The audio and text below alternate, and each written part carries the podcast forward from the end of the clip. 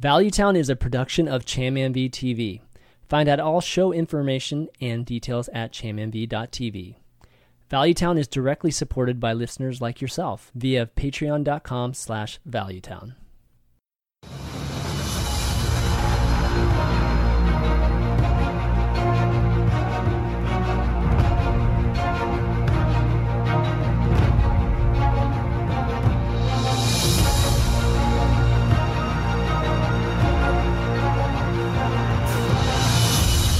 What's up? What's up, everybody? Welcome to 164 episodes of Valuetown. This is the 164th. I'm J-Man V, and Gar is joining me, and our friend uh, Shudderwock is also uh, here to like accompanying us on the show. Uh, no, Dr. Jikanicki, he's supposed to be joining us, but I think he's running late, so I figured we, we'd get started a little bit without him. And then once he gets on, we'll, we'll definitely add him to the show. Uh, but uh, this week has been the first week of the Witchwood expansion. Gara, how's it uh, been treating you so far, man?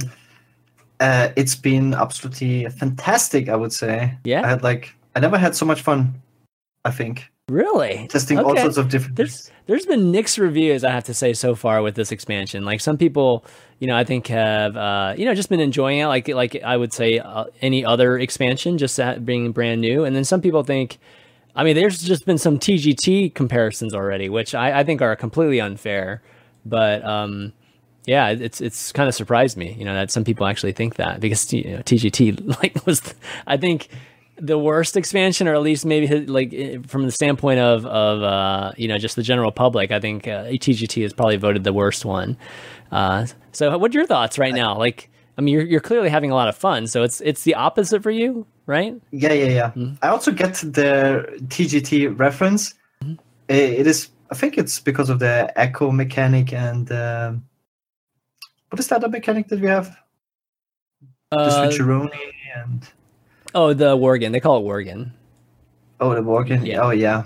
It's just like so, like Loki. They're not very uh, playable. They're not very too Mhm. impressive or anything like that. Just not Yeah. too crazy. But I think this is exactly what it what, what we needed actually. A very low power level expansion, and this really makes like so many different archetypes and decks playable. You can really see the the top streamers, the top the pro players, how much they're actually uh, playing this expansion. I think I saw Firebat not going to sleep for like two days. He was just playing for 48 And that's hours. why he's he- sick right now. yeah, it's just because he's having so much fun, like so It's many crazy. ideas.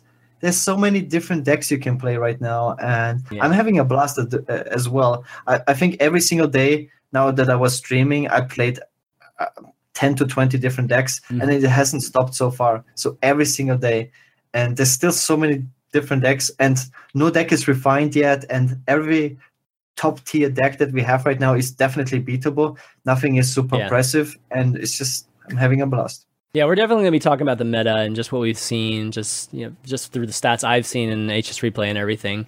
Um, but I agree with you. Like my approach to it all is I usually just stick to a, like a class or a couple class and really just you know explore it as much as I can. Because if I if I switch too much, then I just I feel like I I don't get a chance to to really you know learn much you know what i mean or, or or really get a good understanding of it.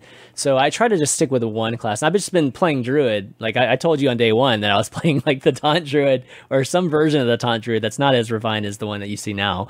Uh, so you know that, that discovery i have to say i wasn't too surprised when it became something too really really good the last few days um, but that's that's been uh, kind of the class I've been been focused on. So it's it's been it's been good. I- You know, and the reason I picked Druid by the way is because everybody thought Druid was gonna suck, right? Like in our, in our reviews, everybody's like, uh, you know, it's about time for Druid to be in the basement, and it's the complete opposite right now. Uh, so Druid's you know is, is uh, clearly doghouse proof. It's just not allowed to be in the doghouse. Uh, so I've been playing a lot of that. I um I played. A, I've just been starting to get into Hunter. So um you know I, I know you've played a little bit too, but haven't haven't really um I'd say found something good, you know, like super good quite yet, you know, in terms of against this meta. But it's been fun. It's definitely been fun, you know, exploring the and just thinking about things. I just sit there in the collection sometimes, just like thinking for for like 15 minutes as to, you know, what would be good with Shaw, you know, like that that sort of thing. Um, but I'm having a blast. Yeah, I, I I think right now with the comparison to TGT, it, it does have a lot of what you're saying. Like it's um, you know, Worgen. You know, just the Worgen thing doesn't seem to be too effective right now. I think that the mechanics too, like Rush and Echo, um, aren't the the type of um, mechanics and themes that that are uh, new win conditions, right? Like like it's not like Un'Goro, you know. Like some people are comparing, you know, trying to compare this and see how it, it, is relevant to or relative to Un'Goro, given that that was the first expansion last year. Un'Goro is different because they created all these like win conditions, these new win conditions. So this isn't like that. This is more changing like fundamental mechanics that were flawed to begin with. You know, like and Rush is like a better charge, right? And Echo is is a better way to like um, you know create this value with with very little resources. So um, you know, I think because of that, we haven't you know we've seen still these strong decks from the previous expansion, uh, like like Cubelock and things still doing well. So it'll take some time. I think it'll take you know time. It'll take like the the deck builders really just to to really start over, start from a blank canvas, and you know, like people like yourself, you know, like really give everything a shot, and then uh, and then I think we'll we'll see something start emerging after you know a few weeks. I, I think um, the feeling that I get from this expansion or this cycle, because it's kind of like a group of expansions that we have, mm-hmm. uh, is that the meta is not really solvable. Because I think no matter what kind of decks we build, there will be beatable. Mm-hmm. So I think even like after months into this expansion, we will still see new stuff. I really believe that. And I'm very excited about the upcoming tournaments because that will be crazy. People will play all sorts of different stuff. Yeah, yeah. I mean, the pro scene is going to, you know, one thing that I have noticed is that you know just the the the top legend type of meta is very different uh, right now than what you see in even you know rank ten up to legend. So, you know, a lot of things like the meta pulse I posted today and things like that look different than they do at the very top. Um, some similarities too, but there there are definitely some decks that seem to to pose well. And I don't know if it's because of piloting. You know, like are these people? You know, is just because the players are just better with these decks, or it's just you know the the meta is a bit more refined up at the top. Um, I think that people can really make their strongest decks or the decks they play the best work in the meta. This is why mm. we see people like do well with control warrior. I've seen so many people like reach rank one legend with yeah. different warrior lists, like not even a Baku quest warrior, just regular control warrior. But then there's like Cubelock players, Miracle Rogue players. yeah. it wasn't just Fibonacci. Okay. I, I think okay. Uh, Meaty as well. Oh, I've seen okay. other people. Yeah, yeah. And it it's so amazing to see. It's like you play your deck, your control deck, it could even be control priest. I'm convinced. Yeah. And you just invest time, make it work, and it will be good. I'm pretty sure because the power level, overall power level between the classes is lower. We don't have these oppressive archetypes like Razakus priest and control lock mm. and cube got so much weaker without N'Zoth and without Mistress of Mixtures. Yeah, so they're the, more the heal's been huge. Like the I, I've definitely felt the lack of the heal. Uh, you know, playing it a little bit recently. But um, but so we're going to get into the meta just a second. Uh, but let's talk about a little bit of news. So yesterday it was announced that Chalky, you know, just player coach or coach, you know, or most recently coach of Tempo Storm, uh, w- announced that he was joining Blizzard on the the balance team. So uh, you know, another long time player. You know, like started kind of started with Reels, and obviously Puffin joined after, and now now Chalky. So uh, I like the old school players, man, like serious old school uh, actually getting um, you know picked up by Blizzard. Uh, so, what's your thoughts on Chalky getting uh, or at least joining the team? Uh, like, I couldn't choose a better person mm-hmm. Uh, yeah. to join the team. He's like. I really enjoy talking with Chalky. Like I'm, I was at all sorts of different tournaments with him. I was like in China with him. I remember mm-hmm. sitting at the table with life coach and him, just discussing about like decks and stuff. He's so smart, and he does like he really enjoys thinking about like all sorts of crazy things as well. Like mm-hmm. all sorts of this is what Blizzard was talking about when they like were reviewing like revealing cards and stuff. They were always saying that they're thinking about like um, will certain cards be like broken with Malygos and all sorts of interactions. And we've also seen like Chuck immediately coming up with some crazy Miracle Rogue OTK with Lobaka Cho oh, and God. Azalina. Cho TK, yeah. And it actually yeah, broke the yeah. game. You bug out before you can finish the combo. It's actually hilarious. But only he thinks about stuff like that. Right, right. And I, I, I can't wait to see how much impact he will have. And a lot of people are saying, yeah, like he alone will not have a big impact. You know, he's just one guy and he will not change too much. And I think um, small differences, small changes can have a huge impact. Like if he could have prevented like a few cards of the past, cards like, you know, Barnes, maybe like Drakonid Operative or, uh, you know, patches in how it was. If he would have said, oh, those cards will definitely be a little bit too strong before they get like released, uh, I think we would have had a way better game yeah in the past as well so you don't have to make like a an insane difference or like an insane impact to have an impact yeah. so i'm really excited i mean the biggest thing i like about the chalky you know addition is that he's the first guy that's being added to the team that has been a pro player. You know like a legitimate pro player. Has been on the tour you know actually tried to you know, you know has been competing in hct and um, you know most recently he's been a coach but still he he's been in that you know competitive format.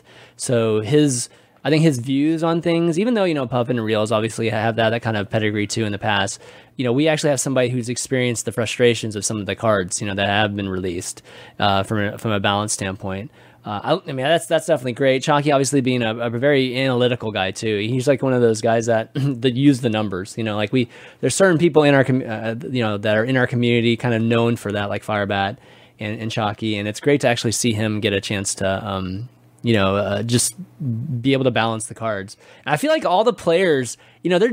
I feel like the dream of all the players to, is actually be on the balance team. So uh, the way I like to sum up the story is, is it's literally memes to dreams right here, like with Chalky, like, because this is the meme master is actually going to be on Blizzard. It's like the plot twist. The plot twist is that he will make Face Hunter broken again. oh my gosh! Exactly. He's he's a for those of you who might not have known the history of Chalky, he's always been a proponent of going face. definitely that style of playing. So, um, you know, right now we've got Rush, so you can't even go face. I mean, we've actually got a restriction on going face at this point.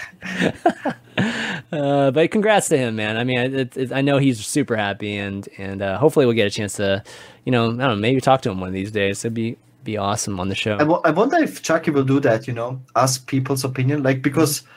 Especially the NA scene, people are more like you know in little groups of players, mm-hmm. and Chucky was always like in the group of you know Amnesiac, Saint, Mazi, and all those. Yeah. Like, mm-hmm. And if you when like, I don't know how much is under NDA and how that works, but if you will actually go to people and you know well, ask them, it's good, right? It's like you have a very direct connection to all these pro players, right? Like I'm, I'm sure that that played a part in into hiring Chalky, is that you know, he is you know closely connected. They respect him and um, you know he again like his experience with all of these guys experience too i think is going to to bring a, a very good perspective to the the balance team um, so yeah congrats to him and uh, i think he starts next week or something like that or you know really really soon so uh, you know maybe we'll see some semblance of his um, just effect to the team starting next expansion because I know they're working on like the follow the expansion after that right now, right? So um, I think they they always save a little bit of room to to make some last minute adjustments to the the upcoming expansion. So um, yeah, maybe we'll see what what kind of impact he has there. I'm sure he'll he'll let us know if it is something that he he ended up uh, having a, a, big role in changing, and then and then we can either either g- applaud him or give him crap about it, right? Then we ha- need to have him on the show. yeah, yeah, that would be great. That definitely be good. Um, okay, well, anyways, let's jump into some of the meta. So we're almost done with week one of the the Witchwood meta, and um, you know I, I posted a, a pulse today. Just was it's kind of our meta pulse, uh, HS Replays meta pulse, and And you know what I've been doing with the pulse is I've just been kind of you know summing up the class uh, rankings and here we'll kind of show those while we're, we're doing it. Um, so kind of start with the power rankings, the, the classes, and then kind of work our way into the archetypes. So uh, what we see right now is Paladin Warlock at the top. Not surprising, right? Of course, the actual numbers that come down a little bit. It used to be like fifty-seven percent, you know, fifty-eight percent, like those kind of numbers. Um, and then it used to only be Paladin and Warlock at the top, and then nothing else above 50. Now we see Druid up above 50 now too. So I think it's Druid that's been eating away at those, you know, the uh, the percentages from Paladin and Warlock. And now we see basically Druid up in that top tier also. Um, Mages moved up a little bit. Warriors moved up a little bit since the last time I did this pulse, which was like uh, two, three days ago. And then Hunters like fallen down. Like the, the days of you know the odd Hunter and just those initial days where Hunter was seeing success are pretty much long gone. As well as the Shudderwock. You, you know, as we have Shudderwock here on the show, but you know, we doesn't mean he's any good. So, so we have Shaman at the very bottom here. So, Gara, anything uh, surprising here for you?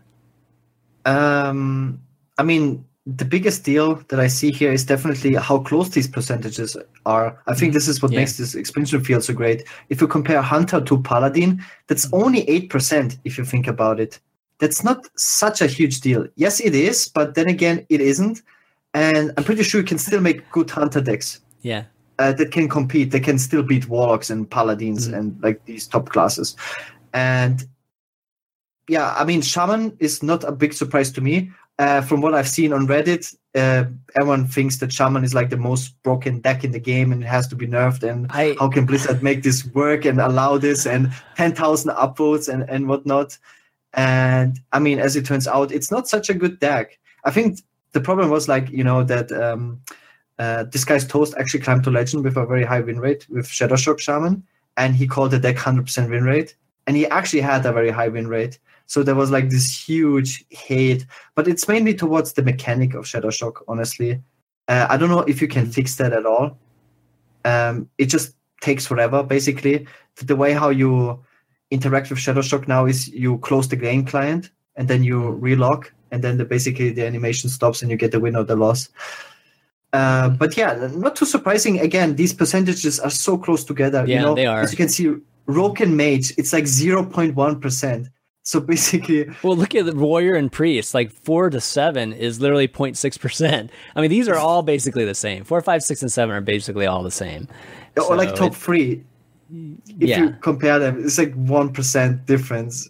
It's it can change tomorrow, basically. Yeah, and this is in flux. I mean, this is like what it looks like today. Like literally, um, about two hours ago, well, maybe about three hours ago. You know, like that, that's kind of when I, I, ran the numbers and you know changed all these things and, and, and posted the the article. So um, yeah, these things are in flux. I mean, you know, Mage is up. though. arrows are based on just what from my previous pulse, so it's not really indicative of what's trending up right now. I think what's trending up right now, I think I think Rogue is trending up a little bit right now um, just because of some of the things that you know we've seen with Druid and, and just Rogue does well against like you know Cubelock and and some of the Druid decks. So uh, we'll talk about the decks specifically in a second, but that was kind of interesting to see the power rankings right now. I don't, it's going to be a long time before Shaman gets out of the gutter. Like there's literally no good decks for Shaman right now.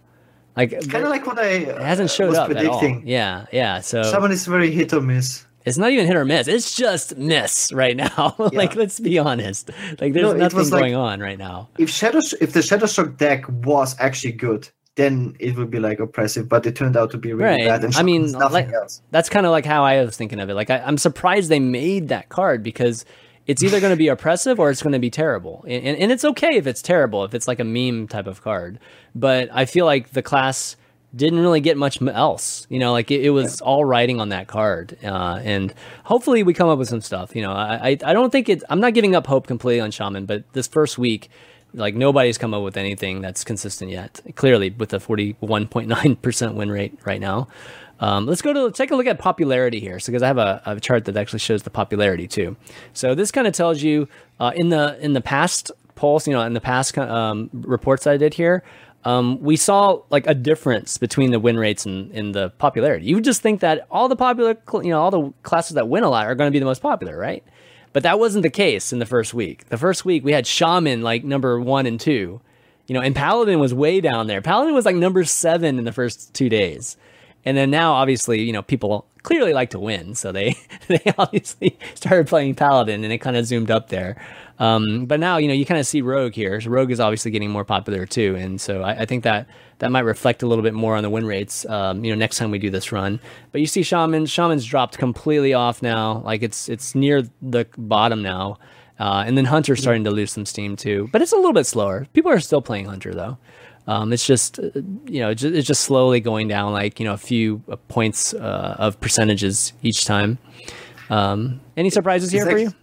Yeah, it's definitely crazy to see that people still play more shaman than warrior because I feel like warrior is significantly better than uh, yeah, shaman. It is it's like way more good archetypes, but still people still like to play that Shudderwock. It is, but look at the winner. The winner, it's you know, I guess the win rate warrior is like a lot better. You're right. yeah. yeah, people just don't like. War- I mean, I think it's mostly because the warrior. There's nothing that new in the warrior. You know, like it's it's either just minion tempo with the rush thing or you know, it's it's it's all a lot of the same, right? Yeah, even with the new cards, it's just the same kind of play style. I, I think that's probably the reason why a lot of people haven't I, dove into Warrior yet. Also, I don't feel like that any of the big streamers are playing Warrior. A lot. I've seen mm-hmm. so many play Druids actually. Spiteful Druid and the new Cube Druid seem to be the most popular stream because they're good. that's yeah. Streamers generally like to win on stream too, except for a few. Um, but yeah, so these are. I'm a bit surprised by priest actually. Yeah, I'm, I'm facing or high. Pri- oh no, okay. I think it's too high actually. Hmm. Um, I I don't know. I feel like warrior is even stronger than priest right now. I haven't found a good priest deck yet. Yeah, I'm pretty sure spiteful priest is not bad, but more people are playing spiteful druid but yeah, that that is definitely surprising. Yeah, keep into account this. Uh, all these stats are coming from ranks ten up to legend, so it's it's it's a pretty wide range here. But uh, you know, just generally wanted to give you guys just some kind of scope on on how everything looks here. Uh, top five decks. So um, actually, I have a better view of this. Let me just bring this up. Um, so top five decks that we're seeing right now, and what I did with this, this isn't like just the top five decks period because the top five decks period would be like four even paladins right now. So I, I kind of grouped them, you know, into like, uh, you know, just re- one representative deck in, in the the top uh, decks. You know, one representative for each archetype that are in the top decks here. So we've got even paladin starting things off. Um, we've seen odd paladin. You know, it's clearly not on this list. So odd paladins dropped off a, a little bit. It used to be even and odd, like right next to each other. Uh, why is that, Gar? Like, why are we seeing, you know, what was considered the strongest deck in the first few days just completely gone now? I think the two strongest cards Paladin has are Call to Arms and Sunkeeper Tarim. Mm-hmm. And it really shocked me that Odd Paladin was even that popular because it doesn't play those two cards. And this, for me, it's no surprise that all the even Paladin decks are performing so well just because all of them play Call to Arms Mm-hmm. different versions, yeah. different minions with call arms. But yeah, Sunkeeper Tarim is such a powerful card. It's it's insane. And I I think the silver sword, like the yeah, is such an underrated weapon. Yep. It's ridiculously powerful. It's like you will always get value out of it's like an insane win condition. And yeah, I, I'm not so. It's much harder to play against this deck or like outvalue this deck or just you know destroy this deck against the odd paladin you know you clear it twice you know what to expect. Like there's a lot of really weak cards in that deck. And this deck if you look at the list it just plays powerful cards. So yeah i'm really not surprised.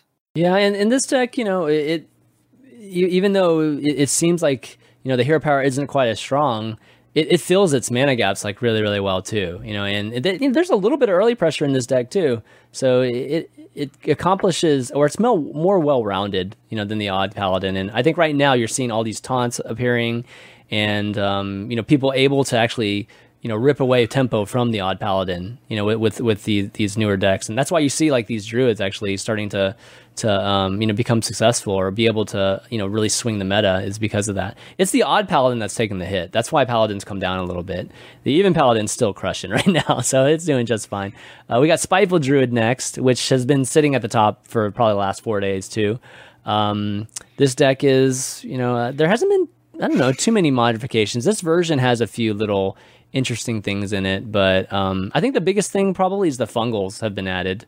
You know, just to establish uh, you know whatever kind of lead it has. You know, going into the fungal turn. Um, but what are your thoughts? Yeah, anything stick out here with Spiteful or, or any this this new rendition of it? Um, I expect the win rate to drop from this deck mm-hmm. when once people you know get more comfortable with the list. I feel like a lot of people are getting blown out by MC Tech. Like when I firstly played against it, I also got blown out by MC Tech. That mm-hmm. basically everyone runs double MC Tech in that list, which is definitely new. And mm-hmm. it's just extremely powerful. Also, the Leeroy is a little bit new. You have a little bit more reach with this deck. Mm-hmm. Uh, it's just overall a very powerful deck, but I think once you learn to play against it, the deck doesn't have much more than the spiteful power turn and the, maybe like the the yeah. Grand Archivist. Those are definitely the two power turns. And if you look at the list, besides those two very powerful turns, the deck just plays like you know, bunch of small minions which you can easily deal with with most decks. And you know, once once you play around MC Tech and you are prepared for those big turns of the Spiteful Druid, I think uh, the win rate of the deck will drop. But you know, it's yeah. now just you know a safe play on ladder for sure. Yeah, there, there's definitely different versions of this. This one probably is a little bit more of a tweaked version because you know there's there's Flappy Bird in this, which is a flex spot, and and um, even some people don't even play Lich King. I mean, there's there's a, a, few things that have been modified in this one, you know, for probably specific matches. But you know, again, I just took the one that with the highest win rate, uh, just to kind of show you something a little bit different here. Um, so yeah, I, I, agree with you. I think the spiteful play is obviously the biggest thing. It, it, just relies on chips, chips, and then all of a sudden the, the big big play at Spiteful, and then hopefully they can kind of finish out after that. Um, the Grand Archivist turn, you know, it's been hit or miss for me. Like, it, I guess it's probably true in the Priest too, but um, for me, it's you know, it's it's it's basically a card generator, right? That's kind of what you're using it for. But I, you know, I kind of wish I had another threat, you know, some kind of value yeah. threat, you know, to finish games with. So, um, yeah but anyways yeah this is the this is the one that that's kind of winning winning uh, uh, you know the most right now there's some other ones that are like 58 and 57 percent um quest rogue is the next thing that we have see here and um, I think we've seen the rise of this because it does well against Cubelock and especially at the top, like the top of legend. And then um, this this deck does well against the Taunt Druid, which we're about to talk about too. Um, it has a crazy win percentage against the Taunt Druid. It's like super high if you look at the archetype matchups. Um, but yeah, do anything stand out in this rogue deck? I think there's like maybe one new card here, which is uh, the is it the Vish? Where is it? Uh, it's, it's got, the, uh, vicious Scalehide. Vicious Scalehide. Yeah. Um, yeah. Which is nice. That Vicious Scalehide uh, is lifesteal. So it, it's rush and it's lifesteal. So it lets you actually heal immediately and, and actually remove something a lot of times immediately and, and maybe even get for two for one for that guy. Uh, I mean, I expected this archetype to die out, maybe because I was hoping for it to die out. Like, I really hate playing against this deck in general. Uh, because it lost so much. It lost the Ferryman, it lost the Cold Light Oracle, yep. the quest was nerfed, you know, we lost patches, all mm-hmm. the charges. You feel like this deck lost so much that it's still playable is it's actually kind of unbelievable. Um, yeah, but someone made it work. I forgot who it was, but um, they're utilizing the Vicious Scalehide as a stabilizer, and it works really well. Like even against aggressive decks, usually you finish you you're able to finish the quest. You're down to like you know five HP, and then you get these five five chargers, and you can bounce them back, and you like stabilize so quickly. It's it really goes instantly. Then you suddenly lost the game. Mm-hmm. So the deck seems still very viable, very powerful, and yeah, I, I, don't like to play against this deck at all. Yeah, I mean, I don't think there's a lot of people that. I mean, it feels kind of like single player like type of uh, deck. This is the type of deck that's going to be played a lot. A lot. In, you'll see it a bunch in, in events. You know, on ladder, I think you'll be inconsistent. So you'll see it in moments in, in the meta, and then it'll disappear and then you'll see it again because it's easy to counter this deck, and that, that's why I don't yeah. have a problem with this deck. Yeah, because, I, I, agree. Yeah. I agree. Because I think the power level of this deck is mm-hmm. fine right now. It doesn't feel that oppressive, especially mm-hmm. without Cold Light Oracles. Yeah. So, yeah, yeah, for sure. Yeah, but Sonya and Zola, they, they kind of make up for some of the the bounce that that uh, we lost, you know, with the last uh, retiring or the uh, reset. So um, this card, you know, I, I, feel like this deck is still it still feels like the same power level it used to be, you know, whenever it was viable. And uh, it's kind of good. It just like literally popped up in the meta all of a sudden. And it's just like, yeah, you know, like the last two days, two and a half days, it just suddenly appears. And it's like 59.7 win rate. It's like crazy. Um, and that is because it has like a 70 75% win rate against the taunt druid which has become like the hot deck i think uh, in the last probably two days three days now um, i think in the very beginning of it yeah, we literally saw people posting like amazing win percentages, like 80% win percentages, crazy things like that. And now it's, you know, I think people are starting to react to it. So you're seeing it come down a little bit, but it's still, you know, it's at still like almost 59% here. So it's still really good. And um, yeah, this deck, you know, has all the attributes of what I would classify as a very powerful deck. The, you know, it's got the value for days at the end of the deck if you want. It's got taunt to help with you know protecting against uh, aggro, and and it's got the mana cheat. you know, like these are all Cubelock like qualities, and you know, the, of course, there's cube involved in this one too. So this is cube taunt druid instead, you know, which is kind of funny now that we we mention it. But um, but Gar, did this catch you by surprise? This deck? Uh, not a, not really. Like I was actually playing this before the expansion when nobody played when it was hipster, yeah. and because Hadronox felt too slow without naturalize. So that combination mm. is kind of like existing for a while now. I would say just that nobody played it because we play different decks. Um, I'm actually I'm kind of surprised that so many people are playing this deck. Uh, but I think again this deck seems fine how it is because you can definitely counter it. There's different ways of countering it. It's like called Skulking Geist. Geist. it's like a one card counter. Yeah, it's is super strong against it. Yeah. But also like what what is super cool is to see that a lot of people are taking Tinkmaster in their control decks just because you get a beast. Uh, oh, like you. What?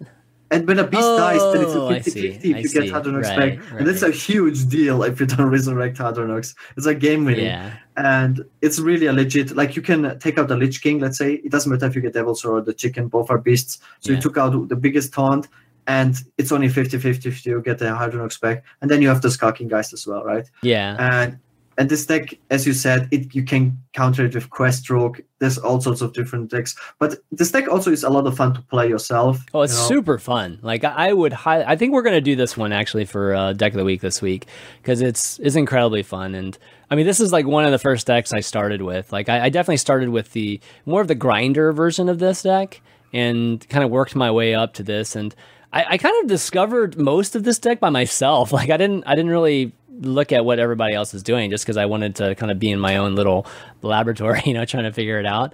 Uh, so it was actually really cool to see that other, you know, people like RDU and, and other folks were, were um, you know, kind of like doing the same thing, but obviously a little bit more refined than my version. Uh, but for those of you listening and those of you wondering, like listening and can't see the decks and stuff, I'll, I'll provide all the links like in the the um, the descriptions and the the notes for the the uh, the show this week. But um, you know, the big place for this is like Gar was talking about, uh, naturalized with Hadronox, um, it's like the only way to really trigger Hadronox like immediately. Otherwise, you know, it can get polyed or hexed or things like that. And that's why people are playing Geist. It's just to kill naturalized, force you to actually have it on the board and then risk losing it, you know, and that sort of thing. It's fine if it gets silenced, to be honest. Like it doesn't even matter if it gets silenced because you can actually carnivorous cube it because that's what it runs that in this deck too.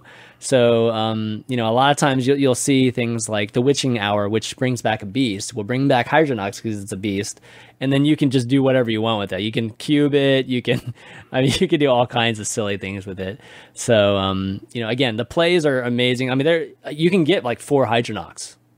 Uh, Hadronoxes or Hadronox. I don't even know what the plural of Hadronox is, but uh, you can get that much, uh, you know, uh, value from it. So you're talking about four um, board refills with taunts. You know, and these taunts are like three sixes and three fives and eight eights, four eights. So pretty strong uh, in terms of uh, refilling the board. So yeah, I mean, it got popular because it's it's pretty versatile. It, it, does well against different types of decks. You know, it doesn't struggle too hard against any deck, to, except for you know Mage. I think right now Mage is doing really well because of the polymorph and um, uh, just people running Geist and that sort of thing.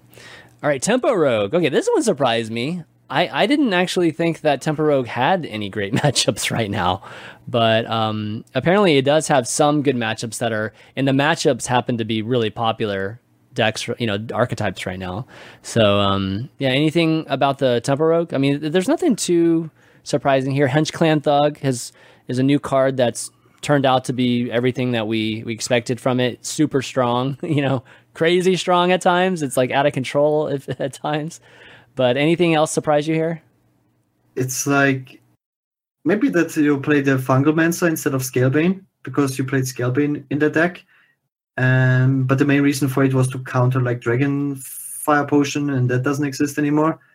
That is like a really big difference, I, I would say. But besides that, the deck feels like the old Keleseth Rogue with Argent Squire instead of Patches and Swashbucklers. Mm-hmm. Um, it's yeah, I, it doesn't really surprise me to come it, uh, to see it back because nobody plays Golakka crawlers. You don't play pirates. You don't really get countered. Like the main way yeah. how this deck was countered was Golakka crawler, and it was good versus other aggressive decks. And this really shows this is not even like the most popular aggro deck, and this is performing very well. Mm-hmm. Like rank one on Asia right now is again Miracle Rogue, which is also very crazy. And then you see Quest Rogue, and then you see Test Tempo Rogue, and then you see like this odd rogue that most people are playing. Yeah, or odd rogue too. It, yeah, odd, yeah, lots of rogues right now. Yeah. Yeah, and, and then again, uh, a Keleseth rogue. It's just the decks are all over the place, and I'm pretty sure tomorrow there will be mm-hmm. 10 new decks as well. It's it's crazy. Yeah, I can tell you for a fact, just looking at the stats, like when I just pulled up like the top 100 decks, I mean, there's there is a lot right now that are that are performing really well. You just only hear about the really popular ones or the ones the streamers are playing, but there's a lot going on, and that's kind of why it's exciting. You know, there, there's a, you know Tempo Rogue back in the the old meta was like super strong, right? Obviously, really great against the priest, or at least that matchup was always exciting to watch. Um, but there was like nothing else on that kind of level, tempo wise, right? Now we actually see other decks that are on that same level of tempo. So it's just really about just the the how the certain cards actually match up against certain you know our archetypes or certain classes. So I, I think that's what's kind of interesting about it. And, and over time, we'll we'll see which tempo decks ends up you know, being better. Like, is Paladin better than Tempo Rogue? You know, like kind of comparing the speeds of it at, at, different stages of the game. You know, it's it's really really interesting. Um, but yeah, so Tempo Rogue rounds out the top five, and um, you know, I, I, think it's it's pretty interesting. Uh, in, in, terms of what we saw here, I've got the archetype popularities here too, but you can you can go to um, here. I, will link this. I'll link the uh, uh, HS replay. Oops, uh, meta page for you guys to look at, so you can get a, a, a you know better look at all the the archetypes and how they kind of round up.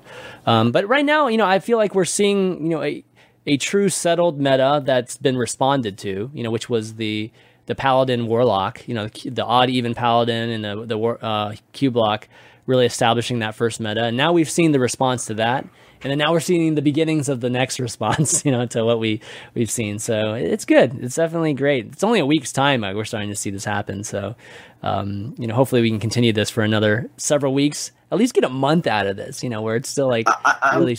I'm pretty sure this will be ongoing, and, and it will good. be. It's it's it actually is going to start to become crazy with the first tournaments because mm-hmm. the tournament after the next tournament will be a response to the first tournament and this will really shake everything up. I'm I'm pretty convinced. Yeah, yeah. So that's definitely going to be good.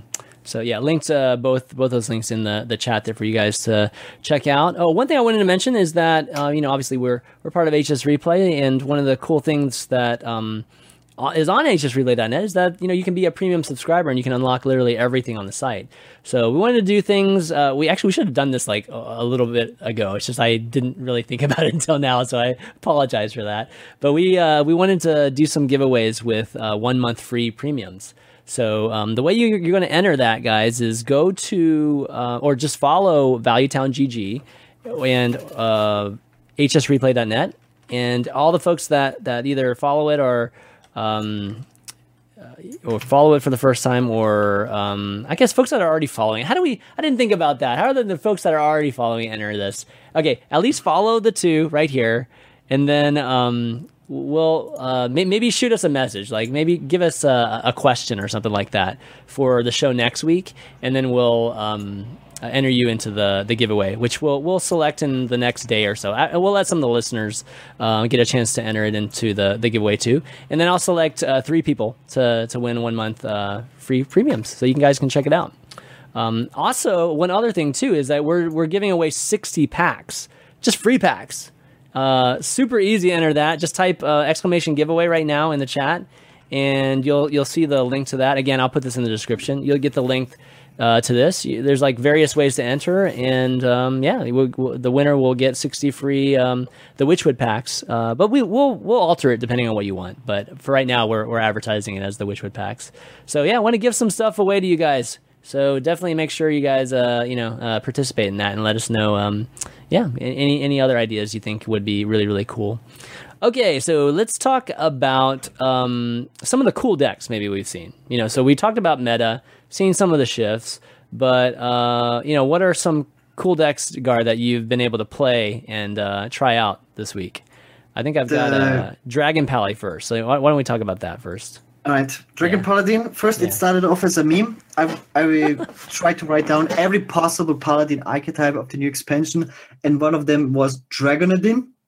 And I started off with with control aggro, uh, yeah, control Dragon Paladin, wow. and it was performing really well for me. I had seventy five percent win rate with it. Mm-hmm when I stopped playing, and someone linked me. This was like a request of my stream today. It was Agro Dragon Paladin, and oh boy, it was even performing better than Dragon Control Paladin. So, oh my god, like two complete ra- random archetypes, and they're both performing really well. Mm-hmm. I think, um, yeah, the main reason for that is just um, yeah, people don't know with the very unfamiliar with the list. Obviously, when you face a paladin now, you expect odd paladin or even paladin, and then suddenly it's not it's neither of them, and it's still an aggro paladin, and then you really don't know what to expect. Mm-hmm. And this cathedral gargoyle is just performing so strongly. It's the strongest two drop in the game. So if you can make it work. Cathedral is okay. Let me pull it up here. It is for those of you who don't remember. It's a two mana two two battle cry. If you're holding a dragon, gain taunt and divine shield. So it's like you know shielded mini bot at two, which is crazy and, good. Yes. And I've yeah I faced uh, Cubelock that had to attack it uh, twice like the righteous protector and then the cathedral gargoyle. Wow, yeah. it's like so sticky. It's like so annoying to get past it. And mm-hmm. it's it's so powerful. It gets even more powerful if you play it in curve right? If you have a one drop and then you play this and then you go call to arms and it's it's it really like spirals out of control. Uh, it's just very cool. And w- I think what is a little bit underlooked is that you can, can play an aggressive um, dragon team deck with the nightmare am- amalgam uh, I'm a huge fan of that card. I've seen so many different decks. Um, I think recently, I believe it was yesterday, I saw Adu playing Murloc Beast Hunter, and he said it was his best performing deck because it's actually so crazy because you what? can play the Murloc Curve, you wow. can play the uh, Nightmare Amalgam on free, and still Houndmaster it because what's, it counts as what's a, the Murloc Curve at neutral? like you play Tidecaller into Rockpool Hunter, and then you can play Nightmare Amalgam and you can play War Leader as well. But then you can okay. Houndmaster the Amalgam because it counts as a Murloc and as a beast. It's incredibly powerful. Right. Oh, okay. Yeah, yeah. The, the, the Houndmaster on the, the Amalgam is good. I I, yeah. I thought Amalgam was going to be great. Like when when we um um were reviewing it, I it's just one of those things where it's like once it crosses the threshold of people playing, you know, the the hate cards, then it's in trouble, right? Because it immediately gets like destroyed by any hate card. So as long as it's like you know, under the radar, amalgam is amazing. like it's it's an enabler for everything, right? And the fact that it's a three four doesn't even that never makes it bad. It's always yeah. solid at worst.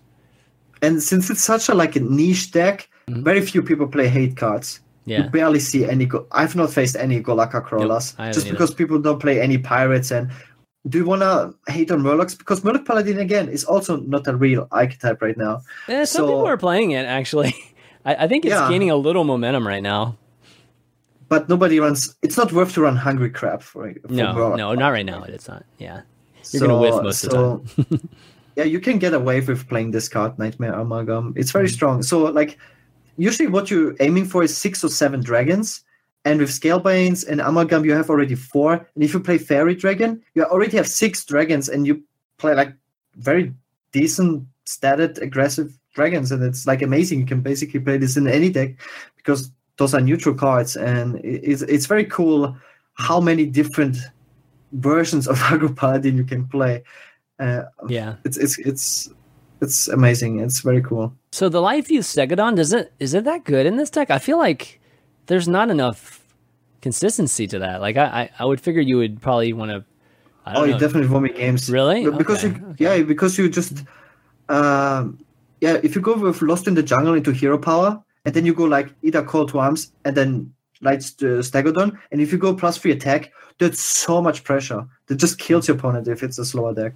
I think uh, you can definitely replace it and play like a spell. I guess right it's got Vine Cleaver too. Yeah, I guess Vine Cleaver can like after you equip Vine Cleaver, it could be super good too. Also, um, sometimes you get the the dudes from the Unidentified Maul, so you have like more mm, tokens. Yep, yep. Like it's it's just endless. endless value can, for paladin. Can, it's crazy, yeah, you man. Can it's definitely play around, and I, I feel like most lists are not refined yet. Even the strongest list, I wouldn't yeah. even say taunt druid. Like you saw, just recently, people went away from Ultimate Infestation. Yeah, I, I, think I yesterday dropped people were. I dropped one. Yeah, yes. Yeah. Yesterday, people were playing like one Ultimate Infestation, mm-hmm. and today people are dropping. So to, tomorrow the list will be more refined for sure. right now, it's just like how can we figure out how to kill Hadronox other than naturalize? I think that's probably the next the next uh, solution to. I've been trying like alchemists and all kinds of things, but um, but yeah, kind of getting back to this. Yeah, this this looks pretty cool. I mean, it uh, there's a lot of things going on in this deck, so that's that's probably you know could I can just generally sense that there probably you know could be some refinement, but you know all of these things that are in the deck are strong. So even Crystal Lion, Crystal Lion, I feel like every time that that card comes down, it's always in a terrible spot for me. I'm just like, oh god you know, like back in the Silver Hand Paladin days, it was just kind of like, okay, you know, it comes down after they've played a bunch of small things, and you know, it's generally not that not too bad to, to handle. Now it comes down when you you know, like a Cobalt Scalebane's already down, you know, or something's already, and it's just like, oh man, this is this is uh, pretty pretty tough to deal with. So um, yeah, I feel like Crystal Lion's gotten better in in this uh, expansion too. Um, but overall, yeah, this is definitely a really neat deck. Uh, you played some other ones too, like haven't you tried Hunter or something crazy like that? Yes. Oh, whoops. My bad. I, I, uh, uh, where is it? Okay, let me pull up the Hunter. Uh, let's see which one I have. You've got some, some great, some pretty cool ones. Uh, I think the one with you, you were talking about with, um, hold on, let me grab it. With the the dire frenzy, right? Wasn't that that uh, a pretty yeah. good one? Yeah, let me the craziest one was Even Hunter, and I was like sh- shocked that that could even be a deck that you can build. Mm-hmm. Uh, mostly, I'm actually thinking, okay, this deck has to be bad, and then I'm playing it, and I'm like, oh, it's not so bad. and it was very similar with a deck like this. Yeah. I'm like, there's no way in hell this deck can work. And then you play it, and then you see like all the synergies come together, and then you're like, ah, and then Ah, yeah. That's see, that's what's cool. It's like you find a lead and then you just kind of go down that lead. You know what I mean? And, and experiment with it. That's how. That's what I love about like this time right now is that you know you, you and then you end up with this deck that looks really ugly to a lot of other people, but you know there was actually logic behind it. You know, so yeah, it's really cool that way. But yeah, this Dire Frenzy deck that we're looking at right now. Um, it's not quite an even deck, but you know, there's actually quite a few three drops because the three drops are so powerful for for Hunter. Um, but yeah, let's talk about some of the big plays here. You know, it's got the traps. It's got um, uh, let's, let's, see the Spellstone, obviously because of the trap. It's got Kathrena, and I think you got Witchwood Grizzly in there because of it. It's got Dire Frenzy, of course, like I mentioned. Um, you know, and just your standard things like bow and deadly shot and kill kill command and and Rexxar. So um, yeah, talk about some of the big plays with this deck okay, one of the cool things is that um, against aggressive decks, I I would say Lesser Spellstone is still one of the best win conditions yeah. you can have in the game. Yeah. And the traps you set up are also good versus aggro. You go ex- uh, Wandering Monster and you go Explosive Trap, which are both very good versus most of the aggressive decks. And then if you coin out a Spellstone, that's usually enough to just beat most of the aggressive decks. So mm. you have that going for you. And the Spellstone is not even bad versus a lot of the control decks. It's especially good against the even paladins, but also against aggressive paladins. And paladin, as you saw earlier in the stats, is one of the most popular decks right now. Mm. Also, it's very powerful against druids. You know, it's good versus powerful druid. It's good versus because they can't really remove it. So you have your very powerful anti-aggro win condition, but against control, Rexxar beats actually most control decks. Like it single-handedly destroys every control warrior. Rexxar is so much more powerful in this expansion than before with all Rexxar the beasts rotated out. Amazing. The keywords for the new, you know, beasts make Rexxar super good. Like you put lifesteal and rush and and poisonous, and I mean, you're you're putting at least two extremely good keywords together every time you hero power. So you know whatever you get is going to either heal you or kill just whatever's in front of you. So it's yeah, I agree, man. I think Rexxar got a huge boost actually from the the beast that they included. And also his hero power is pretty good versus token paladin. You know, it's like it's it's just a good, very powerful card, right? Yeah. And so you have that going, which which can single handedly win you the game. And uh, if you don't have that, you can just go for the Kathrena. And Kathrena is like uh, the best A drop in the game. It's stronger than Tirion. It's it's crazy how powerful. Stronger than Tirion. Wait. Yes, for sure. Holy no, just look smokes. at the value. I mean, if you pull, dude, you if you pull a Highmane, which is the strongest six drop in the game, yeah, I and then definitely pull another Highmane, and you have a six six body. yeah. That is definitely stronger than Tirion. Like it, Yeah. it's not even close. There's only good It's pulls, yeah, because you've built this deck, It's- so there's only two Grizzlies and there's two Yeah. High So they, But it gets Yeah. really crazy when you start buffing something with the Dire Frenzy, and then you pull those minions with the Kathrena that you buffed with the Frenzy. yeah, Especially if it's the Witchwood Grizzly. Yeah, that's that's definitely cool. So the Witchwood Piper, I forget, that's not a beast, obviously, right? So the Witchwood no. Piper would pull, um, Uh, a Grizzly against aggressive decks. a Grizzly, okay, because it pulls. What does it pull again? Like I'm trying to remember. At the lowest cost minion. Lowest cost. Oh, lowest cost minion. Okay, so you could pull another Piper, potentially, right? Yes. Yeah, so, so I guess that's a that's a chance. I guess you want to draw both before you you really utilize that um, to the utmost extent. Uh, okay, well I'm excited. Yeah, I'm gonna, I definitely want to give this a try because Dire Frenzy, man, ends up you end up like having a buffed version of those big cards in your deck, and so when it comes down, like what is that? That would be like a six fifteen or something like that for the uh, the Grizzly. Yeah. Be crazy. man. Two times. Yeah, two times, right? Holy Yeah, smokes! Yeah, so It's super, super strong. all right, I gotta It's try so that fun. for sure. Yeah, Or you buff your Misha. Oftentimes you you want to go curve, you go Oh, Animal okay. Companion, Yeah. then you go Frenzy, when that dies, like buff uh, getting like seven uh, seven five Huffers out of the deck is also not too bad. yeah. Tell us something we don't know, man. that, that sounds great, actually. Okay, well, this is a hunter deck. I mean, I, I was staring at hunter for a while, man, last night. Like I had a Houndmaster Shaw up, and it was just like, oh man, racking my brain to to try to figure something out that was good with that. But um, this is this is definitely a cool approach. And I was telling you earlier, right, like eh, before the show, that I feel like if you're trying to build a deck and you're trying to build a viable deck, it has to start with some kind of huge play. Like you have to Yeah. find a combination of cards that makes a giant play, not just like OTK stuff, like just some kind of huge swing turn. And then I think you build around that. You know, then that that's like a very good good uh, processes to to try to come up with something good. So um, you know, clearly this one is the Kathrena, you know, and then you build around Kathrena with the you know Witchwood Grizzly and Savannah, and then you continue from there, and that's where you get like Witchwood Piper, right, and and then the Dire Frenzy. So pretty cool. Yeah, the way Hunter's shaping up, being very spell heavy, um, is actually freeing up quite a bit for from a deck building standpoint, or, or creating variety um, that I didn't foresee that that was eventually going to happen. So definitely a good job, um, you know, by the team in terms of doing that. Yeah, those of you joining in, tuning in late, Dr. J isn't here right now, so we, we're uh, we've got Shudderwock in his place, which I hope you guys enjoy, of course. All right, um, was there one other deck that you wanted to show? I forget. Uh, it's not the dragon. Wasn't there a, a warrior of some sort that you wanted to? Um, or, Uh, or maybe not. Maybe, maybe that was like Dr. J. Dr. Dr. J has some kind of gunspire warrior, which I, I mean, I really wanted to see, but unfortunately, he's not here right now. Um, I think Thijs played it on stream. oh, did he? Like, yeah. So why, why don't we talk about our most under, um, overrated and underrated cards? How about that? Okay, so Sounds good. overrated cards. Um, you have the most obvious one, which is which is Shudderwock. I mean, um, yeah. So So basically, for the past seven days on Reddit, almost every uh, up, most upvoted comment was, "How can Blizzard possibly allow this card being printed?" And the main reason for that was this guy's toast, like Yeah. on the very first or second day of the uh, very first day, it was the first hours of the, of the expansion. Yeah, the Yeah, expansion. he reached legend with like 90% win rate with Shudderwock Shaman, and he b- abused a very nasty mechanic.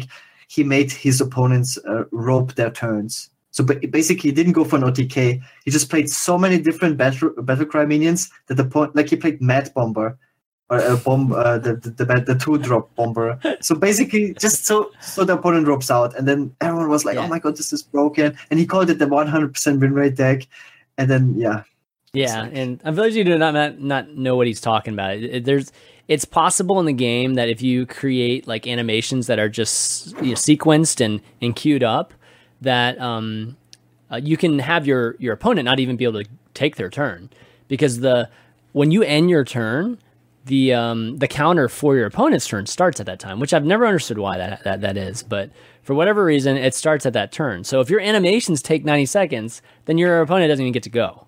And that's kind of what happened. That's obviously one of the huge complaints against Shudderwock is that the animations are just way too long. And um, you know, they're supposedly going to be speaking about Shudderwock very, very soon here. And I have a feeling it has to do more with the animations, you know, and just the time it takes. Um, so, oh, actually, I think Dr. J might be around. We can see if we can get him in here. Um, wait. Oh no! Oh, actually, he's having car issues. Oh darn. Okay, we'll have to we'll have to uh, connect with Dr. J again sometime. But um, but yeah, so the animations I think is probably going to be the thing that they speak about. I don't think the card itself. I mean, it's bad. You know, like there's nothing. I mean, unless they're going to make it better. like I guess there's a chance they're going to make it better. I don't think so. but I don't think that's going to happen. I think they're probably going to address the animation and just leave it as kind of a Like a bad meme By the way- card. Yeah. I want to go away from. I don't think the card is over. The card is super powerful. Yeah. It's insanely powerful. I mean, it wins you the game. Uh, it's a, it's one of the best possible win conditions you can have. Like you, Yeah. like you have a setup, a few card setup. The setup is very powerful actually. Like Saronite Chain Gang, um, like Saronite Chain Gang, the um, the the the Life Drinker. Those are good cards that you play in the deck, which set up this OTK. And it's just that the overall power level of Shaman is too weak, and Shaman didn't get a lot of good cards, so the deck is really weak. But the card itself is really strong. Yeah. And Yeah, I, So it's more like- I still give hope that there people will figure out like a moderate way of doing it. You know, not not so much OTK, maybe maybe something in between. You know, the crazy OTK we, we see right now, and and just something that just gets extreme value from whatever battle cry. We've got so many battle cries in this game. You know, and uh, you know, been wanting to write write like a Shudderwock article for a while now. I think we eventually will, uh, but there's just so many possibilities that uh, whether different levels of value, right? And I, think that Shudderwock six six. I mean, you literally only have to uh, cast one good battle cry, and it's actually worth a nine drop, right? So it doesn't take much to to actually be getting extreme value from it. It's just when you're going the crazy, like like what we've been doing, going with trying to do 100 damage or some crazy, you know, just infinite combos. Then yeah, that that becomes harder to figure out. But um, you know, I I still hold hold out hope that there's something there for it. But you know, again, it's like polarizing. It's either super good, I feel like right now, or or you know, it's just not good at all. So uh, I think Dr. J might hop on Discord here. Let's see if he he does. Uh, I'm actually here. hey, what's up, dude? Hey, How's it going? I, I'm really sorry. It's guys. Okay, man. apologize for that. it's car troubles, man. You can't predict it sometimes. I, I got there at 11 o'clock EST, and they told me to take a. I just need to get an inspection. They were like, oh, it'll only take about an hour or two. I was like, oh, that's fine. And then uh, five hours later, while I'm still sitting there, my phone dies. Uh, find out that uh, it did not take an hour or two. yeah, yeah. Well, your penalty is you've been Shudderwock the entire time so far. So uh, on the stream, um, but we yeah we've been talking. We're, we're talking about um, overrated cards right now. So uh, Gara picked Shudderwock, and I think Shudderwock was yours too, right? Um, yeah, Shudderwock was my overrated card as well. Yeah. So, um, you know, we we talked about just, uh, uh, you know, just obviously people talking about in the first few days that was overpowered. And uh, what are your thoughts on Shudderwock right now? Like, and, and the fact that they're going to address something very very soon about it. What do you think that's going to be too? Uh, so I think the one of the reasons I put Shudderwock as an uh, overrated card was because although it has this potential to be just mind blowing and very, very strong in what it does, so in future sets, for all we know, it could become a more of a problem card.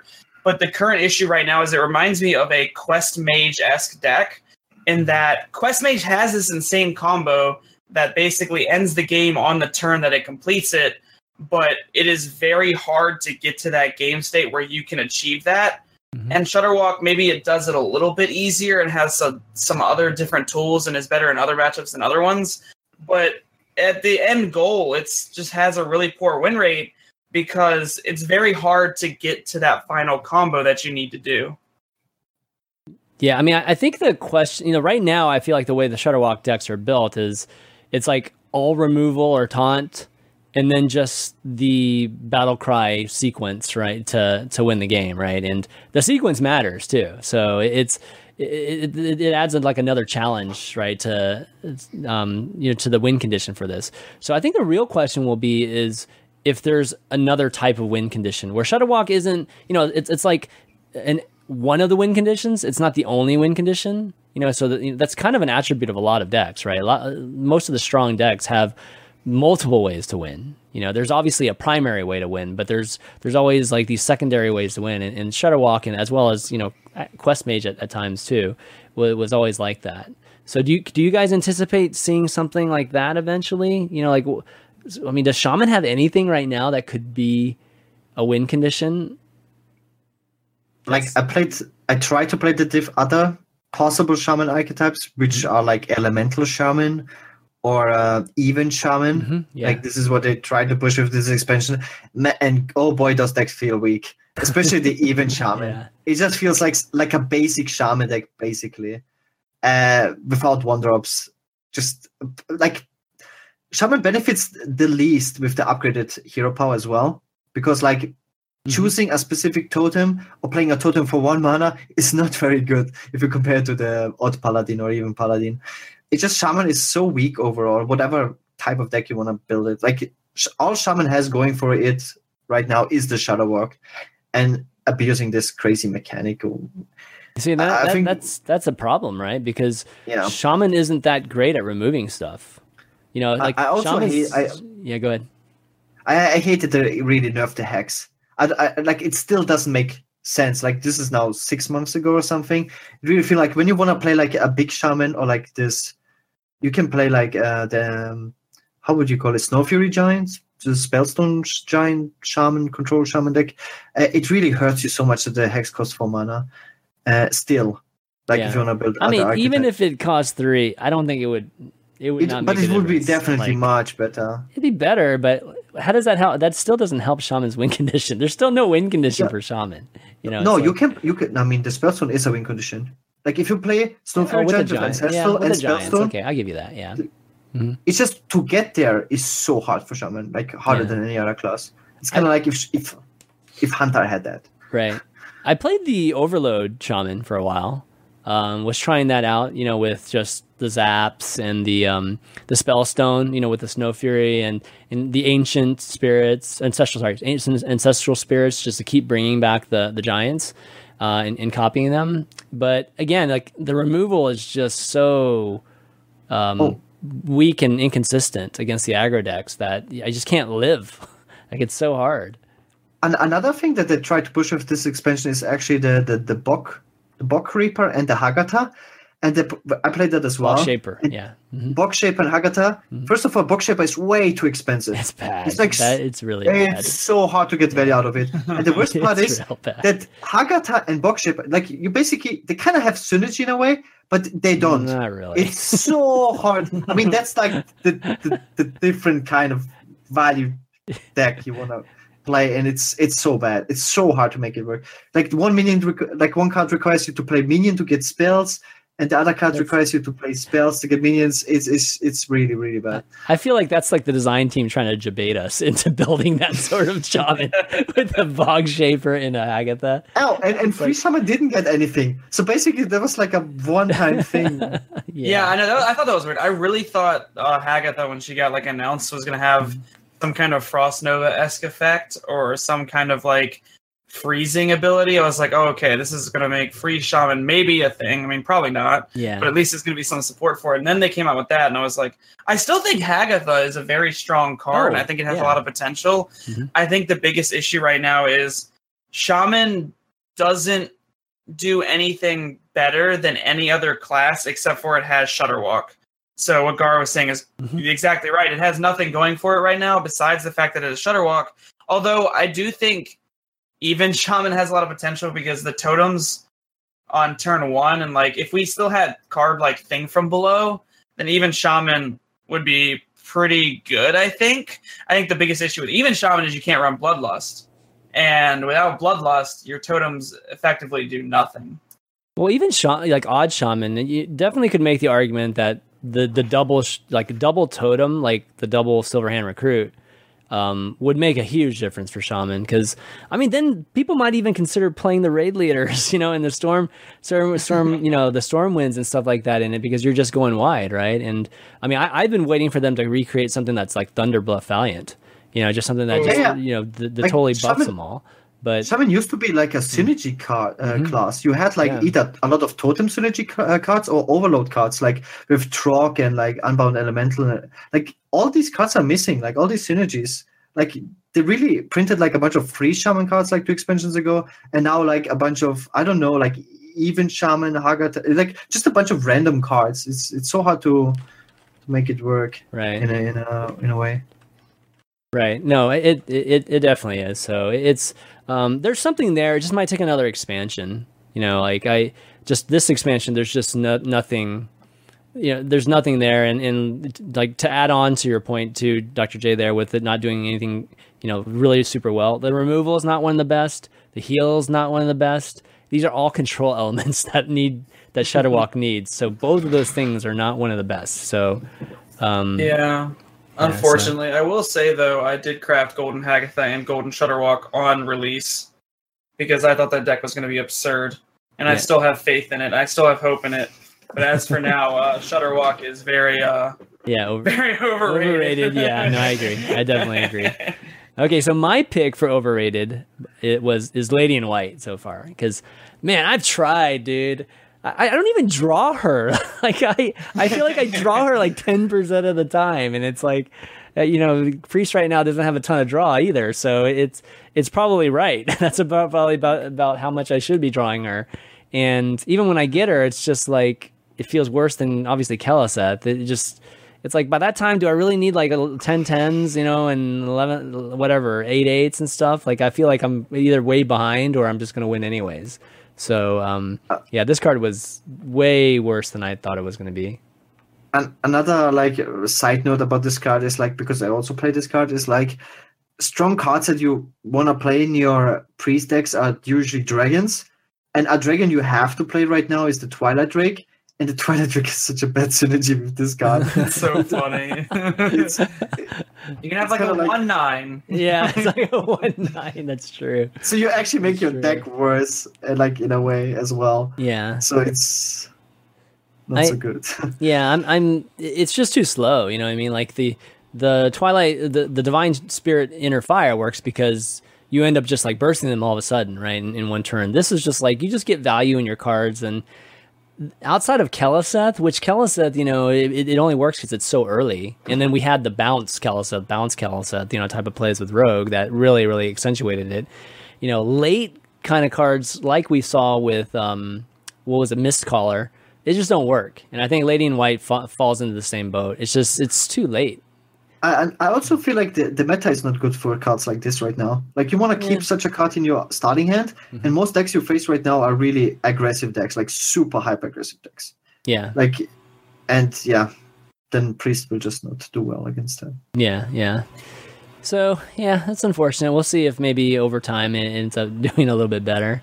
Um, but yeah, so so far I think those were the cards overrated. Let's talk about underrated cards. Let's talk about some some good cards that are surprises for us. And um, we're gonna start with the the crazy one because like to again like to eat dessert first. We got Bla- Blackhowl Gunspire from Doctor J here. So seven mana, three eight, can't attack. Whenever this minion takes damage, deal three damage to a random random enemy. Come, tell me the goods, man. like, I think a lot of people looked at this card and said this card is complete and utter trash.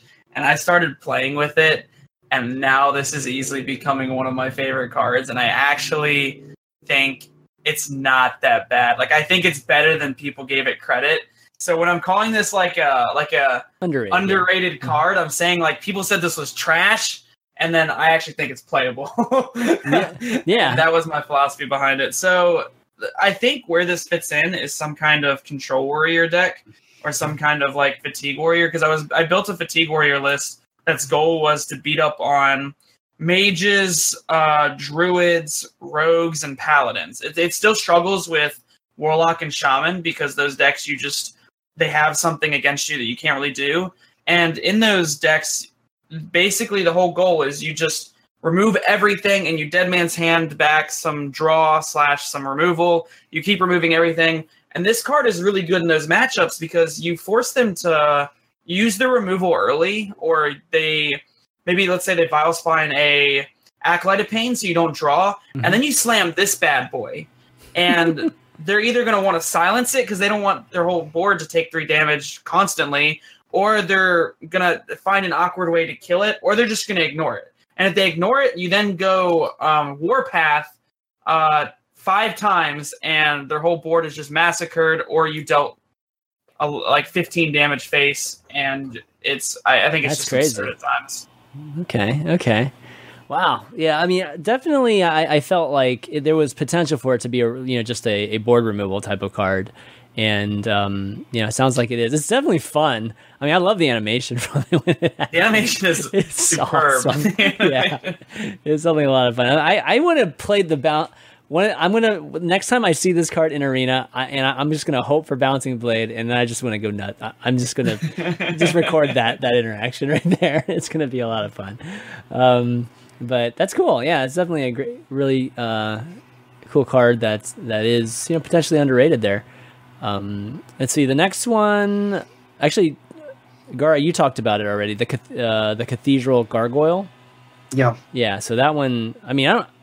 It really shouldn't have been underrated. I mean, this card is strong. I mean, it's you're gonna play in a the- dragon deck, so it's yeah. The the main reason why it is probably underrated is because people don't think Paladin has enough dragons. Mhm.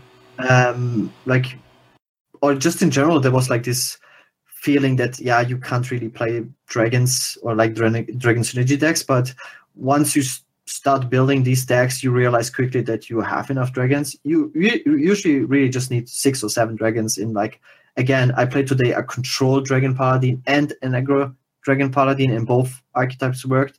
And if you have such a deck, this gargoyle is insane. It is still like the best two drop in the game. It is a mini bot with taunt, and the taunt is very relevant at protecting, like, you know, in an aggressive deck, a Scalebane, for instance, or like a Knife Juggler in an aggressive deck. And against Mm. control decks, you know, you have definitely cards you want to protect. It's just very, very strong. I mean, Minibot was good at three. Uh, This this is good at two. I mean, imagine it at two. I mean, it's insane, like crazy good, right? So, um, yeah, Minibot was three, right? Am, am I Minibot was two. Oh no, it was Two. two. Two. I'm thinking of the um the healing thing. The yeah, yeah. So Minibot was two. That's why that's why it's basically the same thing now. Um, yeah. So it's good. Definitely showed it earlier in our Dragon um, Paladin that Gara um, uh, was you know was is playing, and I would not wouldn't be surprised if we see this as more of a, a mainstay. I kind of wish Paladin had the the dragon that's five the five drop that would reduce your next dragon to zero. That would be so good. oh my god, that'd be so That'd be cool right. Make this card more consistent. I Yeah. I, I also think this card is uh, like Gar is saying a little uh, underrated.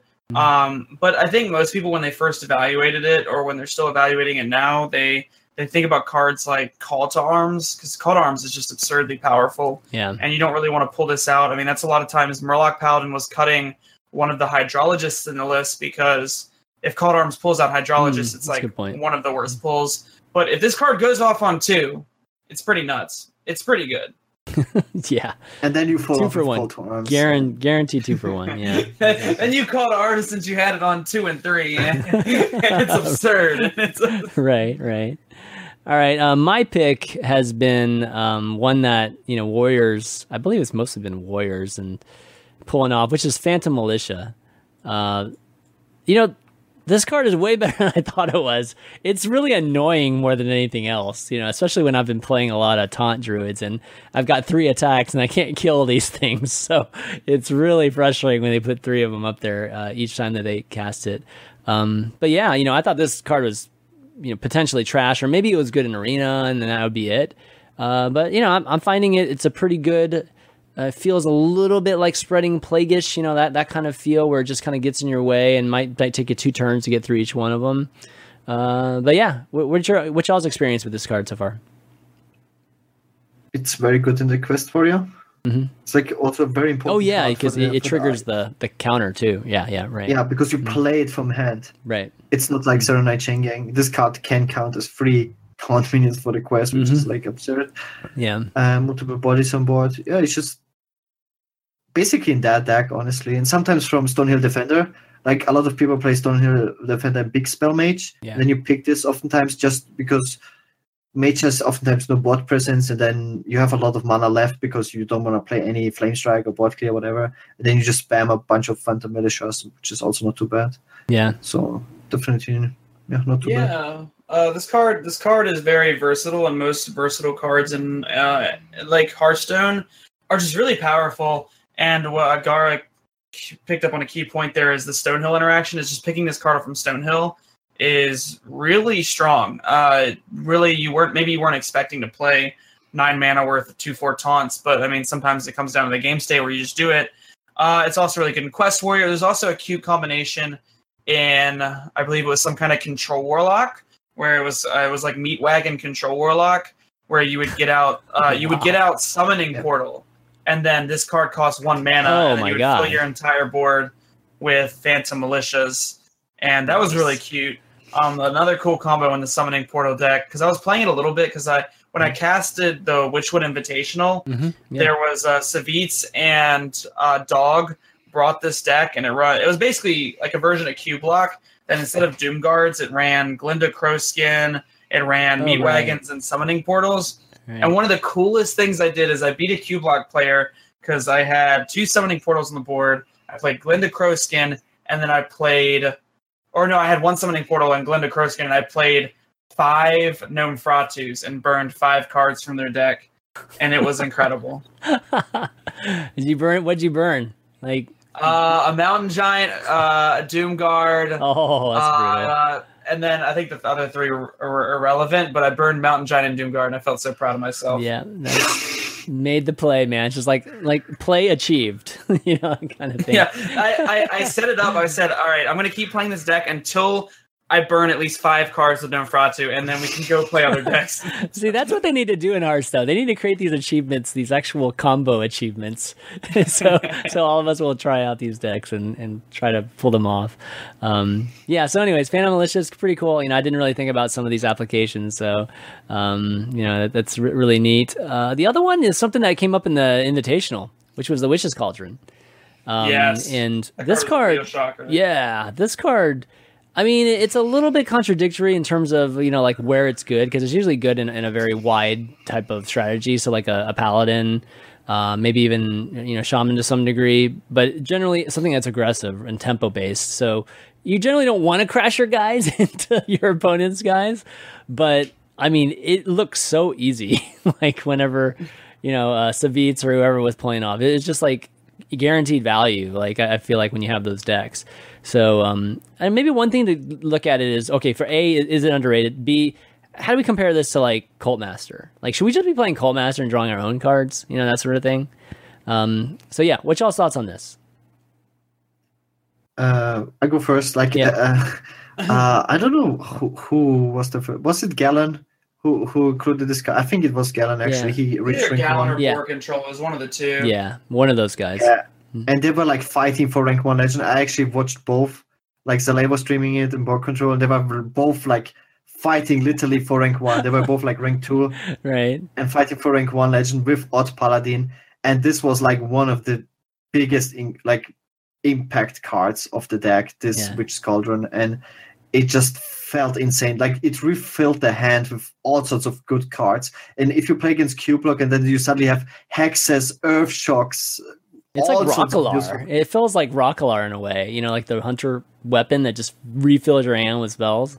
It's kind of like that, man. It's crazy. and it's kind of like barely out of reach uh, out of cards from like hellfire for instance so and it's annoying you don't want to kill it but you have to kill it because you have to kill so many other things as well and that's the problem. It's like you you usually don't want to spend any spell or removal cards on this card, and usually it already gave the opponent value. Well, that's, that, see, that poses a good question. Like, is tempo worth the value you give up for this thing? You know, because you have to figure it out. Because if you're hitting this thing, then you're obviously giving up tempo. Um, probably most likely to, to do that. Yeah, and the, the the one thing with this card though is um the reason I'm going to go to the Cult Master thing. The reason I think it's slightly better than Cult Master is because when when this card gets played, not only is it uh, a turn sooner, so it curves out with the Odd Paladin's hero power. Mhm. It's also that if you were playing Cult Master and you were drawing from your deck, you're not going to be drawing cards that can answer, say, Warlock's minions. But Witch's Cauldron gives you these added outs that typically you should not have in the form of Hex, Mhm. Earth Shock. In the mirror match, there's things like Volcano and Lightning Storm. And it's just absurd the the different range of cards. Although there are, don't get me wrong, there are a lot of shaman cards that you do not want to have. Totemic Might. You do not want to have Totemic Might. Uh, and there's, I'm sure there's a couple other ones that you don't want to have. But this card gives you any card that gives you outs you probably shouldn't have. Um, has typically been kind of powerful. Yeah.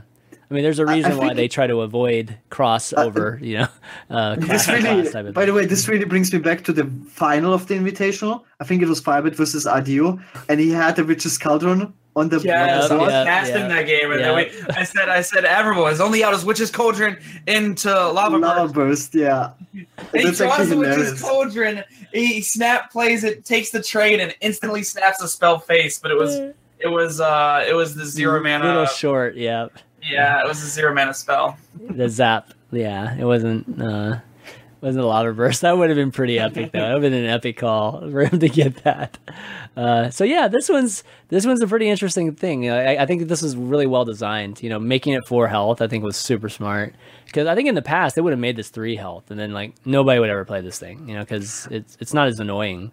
Um, A- Another thing about this card is that the RNG aspect of it doesn't feel so bad like other RNG cards because it requires you to have a setup.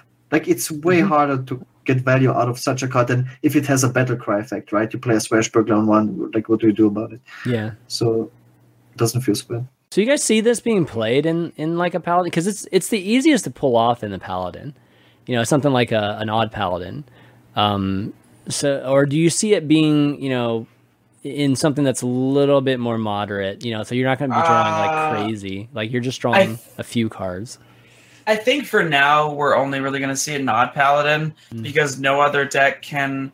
So if you look at the various classes, warrior doesn't spam the board. You have to look at the classes that have the potential to be either aggro decks or spam the board.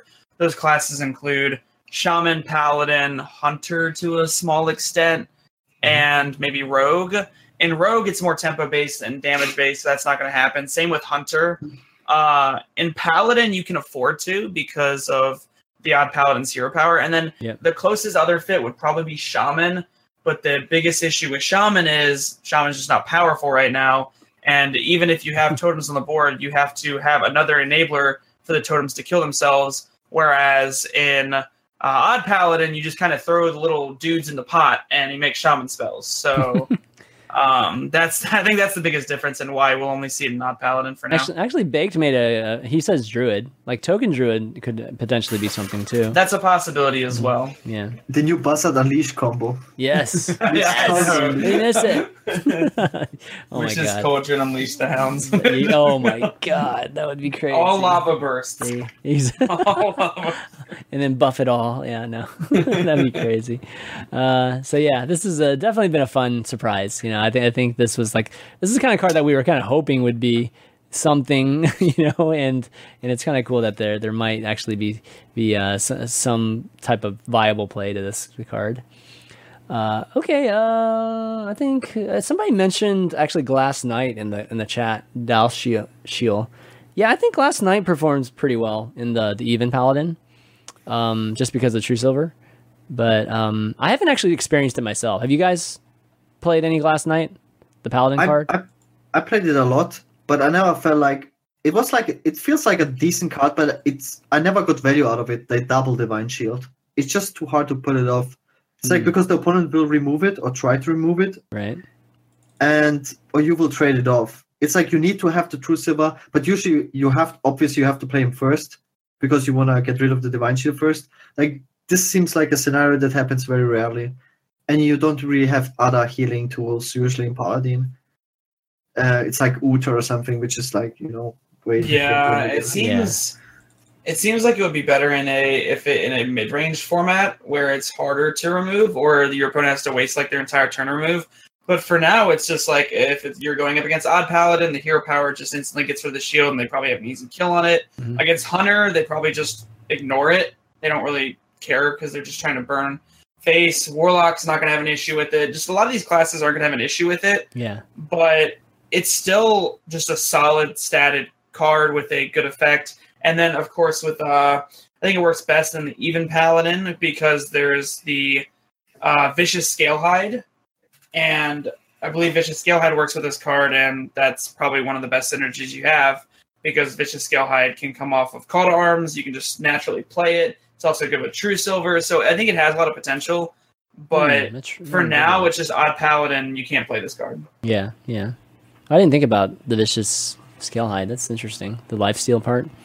Um, okay, well, uh, those are the cards that we thought were underrated, and uh, I just want to um, take some time now and thanks to the, some of the folks that support us. Uh, that's our patrons, obviously. So if you want to support the show, go to patreon.com slash valuetown. And, you know, part of some of the appreciation that we wanted to kind of give to our, our longtime patrons and some of our top patrons is I, I sent you guys all a, a free one month uh, premium for HS Replay. So definitely check out that uh, in your messages on Patreon.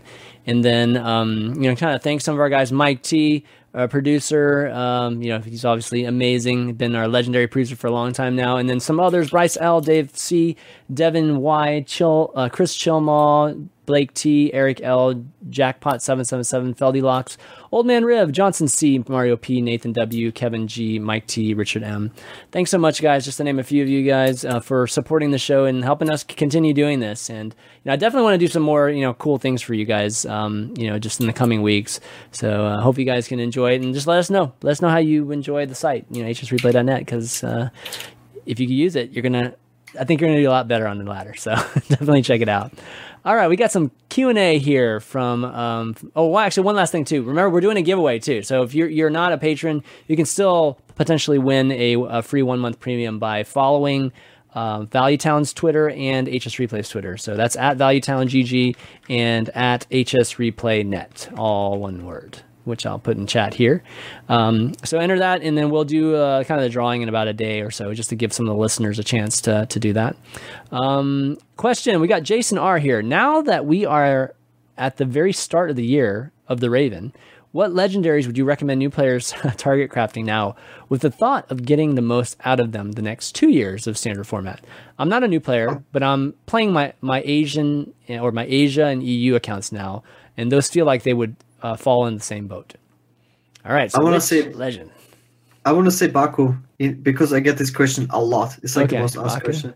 Yeah. I think Baku is safecraft because the decks you play Baku in are a lot of fun, and Baku can be played in every class almost. So safecraft for sure. Most fun card and viable card, viable decks, and Yeah. fun decks as well. Yeah, that's a good section. Baku Genn, I would say one one or the other. Um, let's see. If I were to think of any of the others, I think Genn decks are more expensive overall. yeah, they're a little bit I would say- slower. Have more late game in them. Um, hmm, what else would you say, Doctor J? You got you got one that? Um, I think the odd cost and even cost, um, specifically the odd cost in Baku, is a fairly safe craft. Um, if we're looking for, I don't think any of the other neutral ones are safe craft. I think one of the safest crafts for legendary wise from classes is Lord Godfrey, uh, because Lord Godfrey will be played in every single control warlock this uh, for the next twenty millenniums. Um, because Lord Godfrey is just absurdly insane. Um, maybe it, see, I, I want to say something fun like Shutterwalk or Hagatha because I, I snap crafted those golden. Um, but but I don't advise that because there is a possibility that it does not see play. Um, but I mean, I do think eventually, like that card is uh, absurdly powerful and can see play. But for safe picks, I would go with Lord Godfrey and Baku as my two major ones. I would say Countess Ashmore is definitely a a candidate. She's, I think Mhm. she's just going to be effective in some deck, like uh, just throughout the entire year and next year or whatever. Um, I, I think people should craft more of the epics. I realized today that there's a lot of epics that you want to play in all sorts of different decks, but not so much the legendary ones. yeah, they're very, very class few- specific. They're definitely very class specific. But look how how many viable legendaries you actually have in this expansion. It's not that many in comparison Mm-mm. to previous expansions because we don't have these game winning win conditions like you mentioned earlier. Yeah. Uh, where's the Q and A in chat? Yeah, we can, we we can ask some questions, uh, maybe one or two questions in chat here in a second. But definitely want people. The email questions always take precedent, just because we want our listeners to have a chance. Yeah, so I would say that one. Yeah, Countess Baku and Lord Godfrey. Yeah, I think that's Apparently. Prince Keleseth as well. Uh, Oh, well, Prince Keleseth is like that's an old. Actually, yeah, I've, We're just looking at the numbers on the percentages for Oh, text God. played Yeah. on HS replay. Gul'dan is another safe bet. Go, yeah, Yeah. Gul'dan. Exactly right. Look at the Yeah, number. I- Yeah, percentages. Exactly. That's good. Skull and Well, Minari. it's I mean, Skull of Man'ari is just purely like literally just volume of Warlock. That's yeah, crazy. This one at least covers all Warlocks. I feel, but Skull of Man'ari is like literally only Cubelock. Look at look at Baku. It's twenty four point five percent. That's insane. dude. Safecraft. Safe. That is crap. insane. Holy crap. Baku is a quarter of the decks. Holy crap. That- I mean, Baku's in almost a quarter of them. That's crazy. It's because he's so versatile and can be played uh, in so many different decks. Like there's there's the warrior, there's the hunter, there's the rogue now, and I'm sure some Yeah. people are going to invent some other ones. I tried to do priest the other night on stream. I played one game and then realized that was the worst decision of my life, and instantly went back to other decks. Yeah, that's that's pretty crazy. This is interesting. Like Leroy's in 16.5%. Wow. That's because there's a lot of Baku in 24.5. yeah, that's true. I think all of those decks play True. Leroy. That's, that's actually that's a good, Safecraft. good comment there. Leroy save good is correlation that's for sure um, okay next question we got ahmed, n why is spiteful druid outperforming spiteful priest is the dragon package weak and Priests should move away from it in spiteful decks That's a damn good question. That's that's a really good question. I've never actually thought of I've never actually looked into it. I think one of the deciding factors is Druid has more it's I'm trying to figure out how to say this. Druid has refill to an extent, whereas Priest does not. So like if Priest is getting out tempoed and then eventually gets to a game state where they're running out of cards in their hand, it's unfortunate and it's bad. But for Druid, they can just draw the UI, play it, and then have plays the following turn. Um, they also have access to Malfurion, which is very powerful. Like Spiteful Priest would not run Anduin, but Spiteful Druid would run Malfurion, and Malfurion is a very powerful card. Other than that, though, I'm not quite sure why the Spiteful Druid list is doing so well because I never really played it. I have friends that they just they just preach by it and they say it's the best deck in the game. And I think one of my friends who's not really known in the scene too well just got rank one with it with like a 13-0 win streak, and yeah I thought that was insane. yeah Um, but I don't I don't actually know. I guess I'd have to talk to them, but I don't know why it's why at least they feel it's outperforming a lot of things. I think it's it's like uh, Jikininki said, it's Malfurion is a huge deal, but I think the biggest deal has to be the Spiteful because it's the core of the deck, and in that deck you only play the Ultimate Infestation, that's what i was And- going to say too and the ten mana slot is really the the broken turn of the Spiteful. And in Yeah. Priest, in Priest you do want to play the eight mana spell as well, so you Mhm. kind of have some inconsistency there. Uh, that has to be the the biggest. Yeah, Probably, and you always get Tyrantus or Deathwing off of uh, the. Dru- I played against the Druid uh, last night. not I played me. against the Druid last night on stream, and I, I kid you not, I was playing the Fatigue Warrior that I mentioned, and they had like six minions, five minions on the board, and I had Brawl, and I said, all right, as long as Deathwing doesn't live, I win, and Deathwing lived. And then the next time I queued the same guy, and the exact same situation happened, except for it was Tyrantus. And I said, all right, as long as Tyrantus doesn't live, we win the game. And uh, Tyrantus lived, so I lost both games. Uh, I Oh, faced brutal. actually Spiteful into Spiteful, and he got two Ultrasaurs. Like, how on earth to kill two? Like, how to kill one Ultrasaur? Meteor.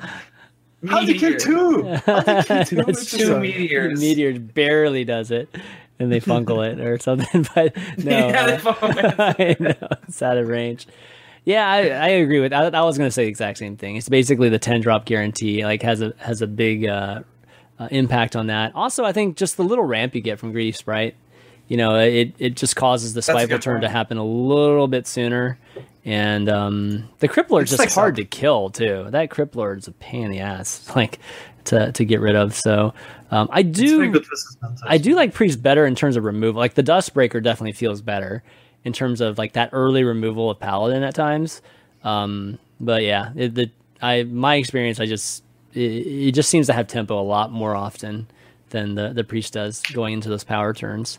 Um, but yeah, so they're pretty. I mean, the Priest surprisingly is a little bit lower than I thought. Like the win percentage lately. And I, I just think that I guess the archivist, you know, mind control plays just aren't as relevant and good, you know. Like, um, so good question though, definitely good question. We'll take a couple questions from chat if you guys have any. Um, but while we're waiting, maybe for one or two there, any um, any kind of cool findings, Doctor J? Like since you you know joined us a little late in the the expansion that that uh, you, you discovered in this first week. Uh, uh, besides the fatigue warrior, there's really nothing that I feel is. Uh, there's nothing that I have personally found. Then again, I haven't had as much time to play with the set because I was uh, I was traveling a lot to cast the Witchwood Invitational, Mhm. and then I've been getting some stuff done around like just personal stuff.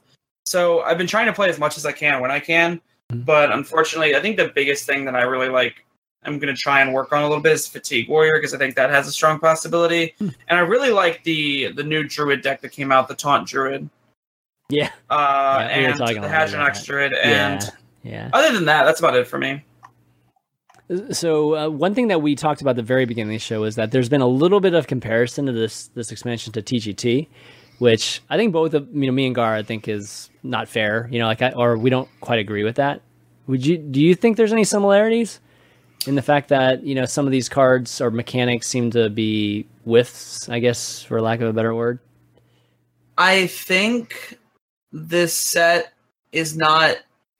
I don't think it's like TGT, but I don't think it's one of the more powerful sets we've had so far. I think mm. there's a lot of cards that can set up powerful things. For instance, we can look at cards like Shudderwock, we can look at cards like Tess Greymane, we can look at cards like Baku and Genn.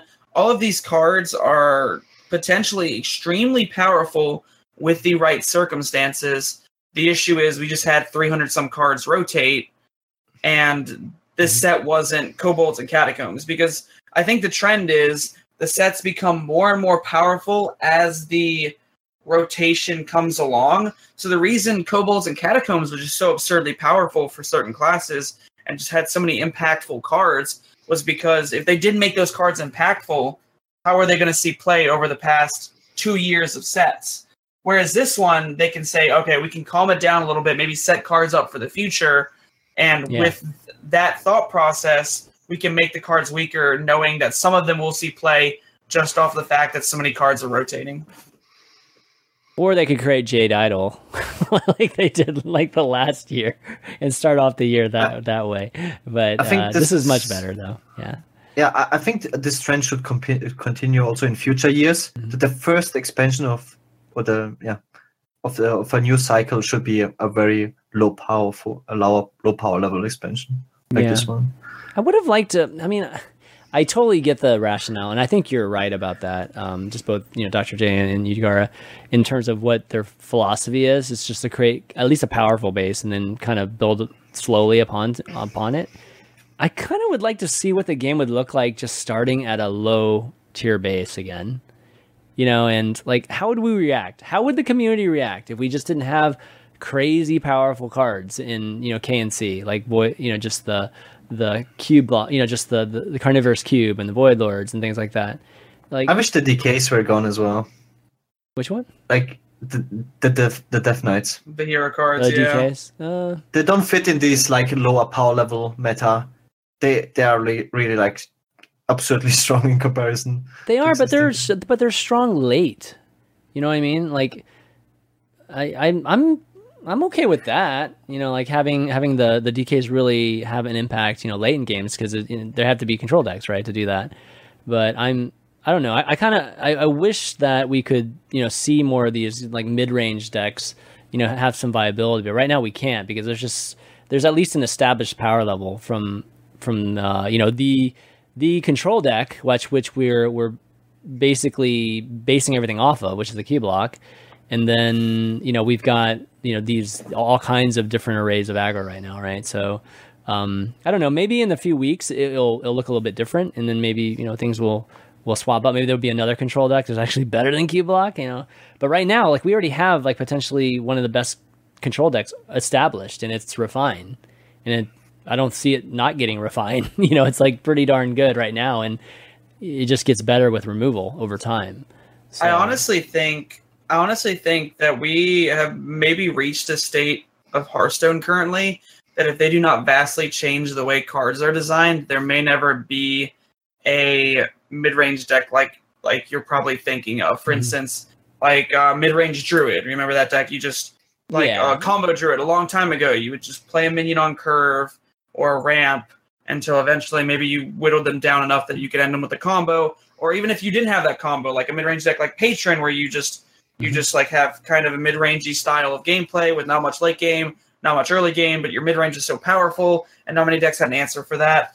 Because the reason I'm saying that is because all of the control decks the game has developed at this point have so many powerful control tools that mid-range decks cannot overcome. So, for instance, that's where the hero cards come into play. Most mid-range decks cannot answer hero cards, and hero cards are just so absurdly powerful against mid-range decks Yeah. that it's very hard for them to thrive. And then they don't beat the aggro decks because the aggro decks are way too aggressive in the early game, and they don't have the tools to beat the early game because the mid-range deck can't afford to play that. So basically, the mid-range deck is stuck in the middle where it cannot beat control or aggro, so it doesn't fit into the meta. Yeah, that's a good point. That's a great point. Yeah. Uh, I mean, it's not to say that the mid-range druid is exactly what we want either. I mean, Oh yeah, of course. was just something- as a first yeah, example. Something close to it, to be honest, is the spiteful. Like instead of having a two-card combo, we just have kind of like this one-card crazy swing turn on six, which is you know the spiteful. With I think Spiteful is the closest thing to a Yeah. mid-range deck. I mean, I guess Spiteful is the mid-range deck, and the reason it is because Spiteful Summoner is so absurdly powerful that you can afford to sacrifice some of the turns that you're playing throughout the course of the game for weaker minions. Right, right. In mid range, I mean, a lot of times mid range just turns into curve stone anyway, so it's not that interesting to watch or play. So I'm not that upset about that, you know, that kind of deck not being there, but it would just be we would see more cards. Like it's so cool seeing Raid Leader and Storm Stormwind Champion in in the top deck, you know, for a little while, right? The Baku What a time to be alive! I, I mean, this is like insane, right? I actually not, yeah, Baku deck, but um, you know, that's cool. Like, I'd, I'd be so awesome to see some of these other other cards that have been in the base set or classic set that, that have been sitting there on the verge of being good, if the the right um, type of deck around it is good. So, like with Raid Leader and Stormwind, we needed something that, that go wide consistently, like can refill the board consistently, that we could get this buffing. And, and now all the cards that buff all minions are crazy powerful right now, in you know in, in Baku decks, and that's really really cool. You know, so um, you know obviously we can't, but you know it'll be interesting to see next year. Maybe they'll start off a little bit, you know, a little bit weaker. But um, you know, it's a sales thing too. You got to sell these expansions, so it, it can be tough balancing and and doing that too. Uh, we got a question here from let's see. Uh, it looks like uh, Herc. Wait, was it Hercules Gamer? What you what do you think of Oakheart? I feel like it's ha, it's got some busts with the new cards. I'm not sure what that buzz. I think it. He says. I think it's got. It's gotten stronger with the new cards. So we saw. We see Oakheart obviously in the Druid, but um, overall, I mean, do you think it's better because of certain cards or you know, just certain cards being added? We didn't see it much last expansion. We literally saw like Thijs play it at at at home at uh, Seat Story, you know, with the um the Yeah. um Draconar, Yeah. Dra- Draconite Enchanter, right? Yeah. Um I mean, um, Oka could be work as a win condition as well. I think all alternative win conditions um, are better now, just in general, just because we don't have cards like N'Zoth anymore or Jades. Mhm. Uh, then automatically a card like O-Card gets stronger. It's also like one of the strongest late game cards we can play right now if you look at the overall card pool. So definitely, and obviously in Taunt Druid, one of the best cards. Yeah, it pulls out Hadronox, but people don't don't realize that it's one of the cards that can pull out because it pulls out a, a one, two, and three attack minion. So um, you can kind of figure out the best way to get that. And then the uh, the Dragon Hatcher too, right? It can pull out the Dragon Hatcher, which throws down a, a Primordial Drake. So um, yeah, any thoughts on Oakheart, Doctor J? Um, I don't think Oakheart's. I think Oakheart's okay. I think it's like fine. I think maybe it's it's always one of those cards that just you know just putting that much stats into play is very powerful, uh, especially when you could do things like you get Tar Creeper, Dragon Hatcher, and you get Hadronox, and then Dragon Hatcher pulls Primordial Drake. That, that is a huge swing, and that is Yeah. very powerful. But it only really fits in a deck like that. Um, and the only reason that's like so powerful is because it's effectively like having another search card for it's like effectively having a second Hadronox. Like you can either naturally draw the Hadronox or you can draw Oakheart. So it basically gives you two chances to get the Hadronox uh, from your deck into play, which for that taunt druid can mean the difference in dying or living. Yeah, And uh, another thing is that fatigue doesn't matter in a deck like this. Mhm. Usually, you didn't play uh, O-Cut in control lock because fatigue you is one of your win conditions, and you don't want to fatigue fast Mhm. because of the O-Cut. yeah. So at least in the near future, I think it's going to be around a while. I, you know, if you don't have it, I don't know if I would craft it or anything like that quite yet. But um, it's a card they have to be careful with too. You can't make it too, but like you can't. It, it's a little bit divers- design restrictive because now you can't make anything that's got like a one, two, or three attack minion be crazy powerful. Like you can't make like a like a well, you can make a three twelve, obviously, but you, you can't make something like a three twelve that does something crazy too. You know, like in terms of tech. You can't make another three nine that summons three one threes and is a demon. Like there you go. There. Let's you go. not get it. Let's not get Void Lord number two. The game. There you go. um, okay, last one. Shine X Blazer asks, "With the playoffs coming up, can you guys forecast what tournament meta is going to look like? Must be be uh, pretty cool without warlocks because of the bans." Uh, Gara was mentioning like the upcoming events are going to be pretty awesome, just to see what the the events uh, the decks are going to be. But what do you guys think? You know, you guys are obviously pro players and compete in these tournaments. You and it, well, first off, do you anticipate the bans being warlock? I think a lot of decks can beat Warlock. I would say if there would be like an overrated deck of the week or whatever, it would definitely be Cubelock for me because I think it's definitely beatable bet- with all sorts of different strategies.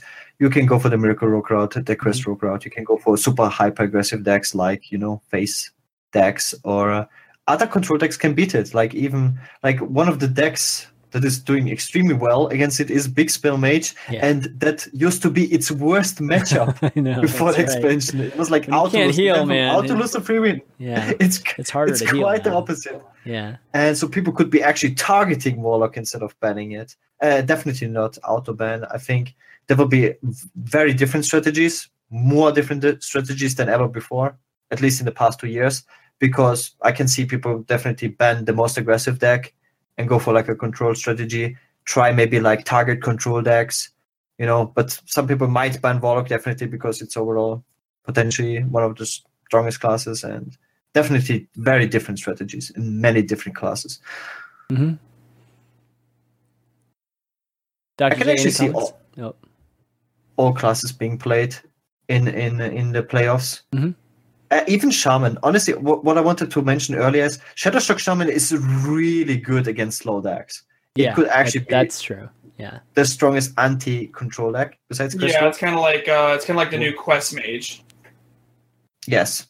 So a very good tournament deck, not so good on ladder. it does pretty well against warrior too, right? Like, control. Oh, almost every warrior deck it crushes. Yeah, Like, I mean it's like a crazy high there percentage. uh, Like, without the without dirty rat there is no way a slow deck it, it'll it, it it crushes control mage it crushes control warrior it does really well against control warlock but not Cubelock um Cubelock it's probably like 50 50 with or it's probably unfavored I think it's any unfavored, any yeah. if I think it's unfavored as well.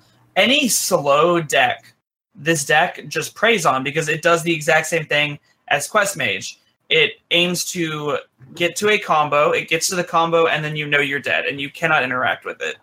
Uh, and that combo for Shudderwock Shaman is not that hard to achieve. Plus, there is legitimate healing in the deck. So I could see Shudderwock Shaman seeing play in tournament. As for the tournament meta, it's gonna be very it's to be very rock paper scissory like almost every meta and it's to be really hard to say uh, what's going to happen. Um, because there's people going to be banning warlock with the strategy of you know what i'm going to bring odd paladin odd rogue and some minion based decks and i'm going to try and beat up on the people bringing uh, just random stuff. Maybe i'll just bring good stuff.